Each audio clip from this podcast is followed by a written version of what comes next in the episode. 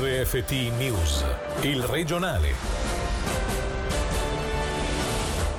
Buonasera dalla redazione. Un'apertura contraria all'ordinanza Covid. Il bagno pubblico di Ascona è stato chiuso dalla polizia su ordine dello Stato Maggiore Cantonale di Condotta dopo aver accolto nella giornata festiva di ieri numerosi bagnanti. A scatenare il provvedimento non è stata l'apertura regolare del chiosco, ma l'assembramento di numerosi turisti su prati e spiaggette antistanti. Come confermatoci dallo Stato Maggiore, che però non è entrato nel merito dei singoli casi, sull'intero territorio cantonale cantonale sono stati effettuati controlli e per puntuali anomalie sono stati posti i necessari correttivi perché l'ordinanza federale per le strutture come lidi e piscine non prevede ancora attività ricreative. La conferma della chiusura del bagno pubblico l'ha fornita oggi ai nostri microfoni il sindaco di Ascona Luca Pissoglio. Assolutamente, noi eravamo all'oscuro, quello che c'è stato è che i bagni pubblici sono stati presi d'assalto, i lidi sono stati presi d'assalto, abbiamo visto stamattina sui giornali, sui social, abbiamo visto visto tutte le, le, fotografie. Oggi la polizia cantonale attraverso quella comunale passerà a chiudere tutti i lidi e bagni pubblici, ma non è una novità perché l'ordinanza Covid prescrive che non possono ancora essere aperti, quindi non è una decisione eh, e non sarà una decisione a livello comunale ma a livello cantonale.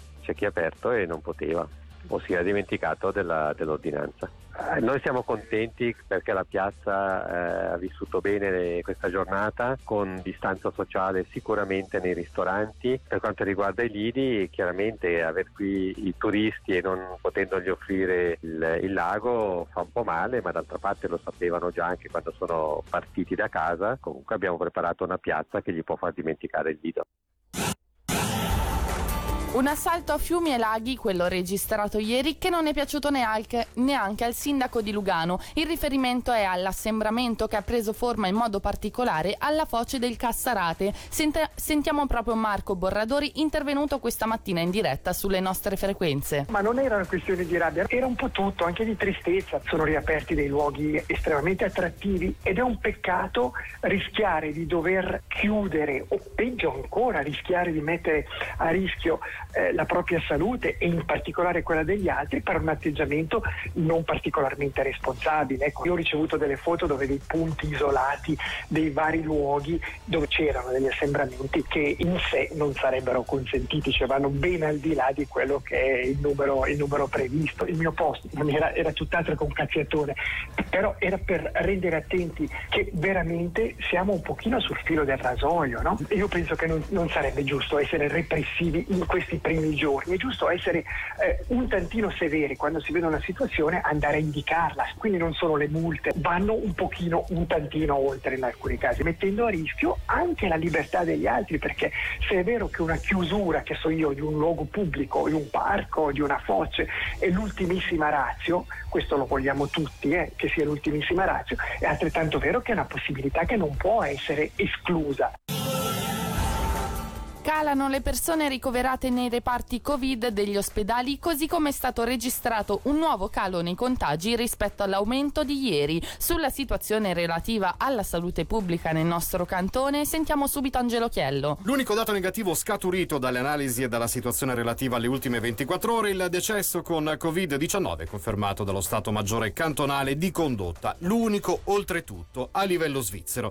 Se nella Confederazione i dati odierni riferiscono di 13 nuove persone positive positive alla virus contro le 21 di martedì e le 40 di ieri, a livello ticinese i nuovi casi di positività sono 3, numero decisamente inferiore rispetto ai 14 comunicati ieri e in linea con quelli emersi dall'inizio di maggio. Attualmente sono 26 in tutto le persone positive al coronavirus e 47 quelle sottoposte a regime di quarantena. Numeri seguiti con molta attenzione anche dall'autorità federale, chiamata entro mercoledì a decidere su eventuali altri allentamenti, per esempio sul numero massimo per gli assembramenti, sulla l'apertura delle piscine dei lidi, così come per la portata di eventuali manifestazioni pubbliche.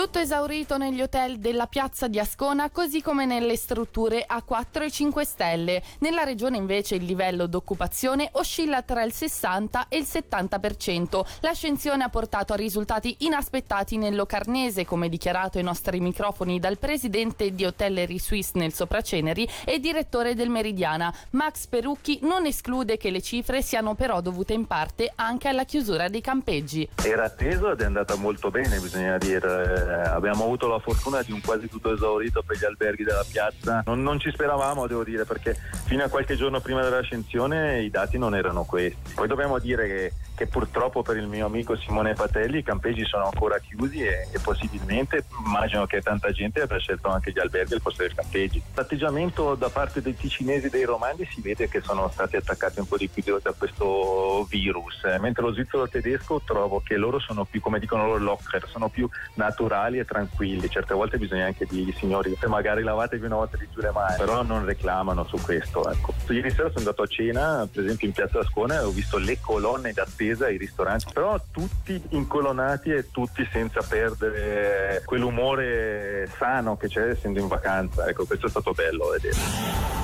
Ora le notizie in breve con Angelo Chiello. Un concorso con 10.000 franchi in buoni acquisti in palio. Lo hanno lanciato i commercianti di Bellinzona e Giubiasco. Come riferisce la regione, saranno messi in palio dal 2 giugno al 31 luglio con estrazioni settimanali per un totale di 500 vincitori. Obiettivo: rilanciare l'economia locale. Mendrisotto a Cabbio e Mugio dopo sette giorni di vieto revocato nelle due frazioni del comune di Breggia, l'acqua è nuovamente potabile. Ok, Lambria ha ufficializzato il rinnovo di due stranieri di peso. Il centro statunitense Brian Flynn ha prolungato di un altro anno, mentre il canadese Matt D'Agostini si è legato ai colori bianco-blu per altre due stagioni.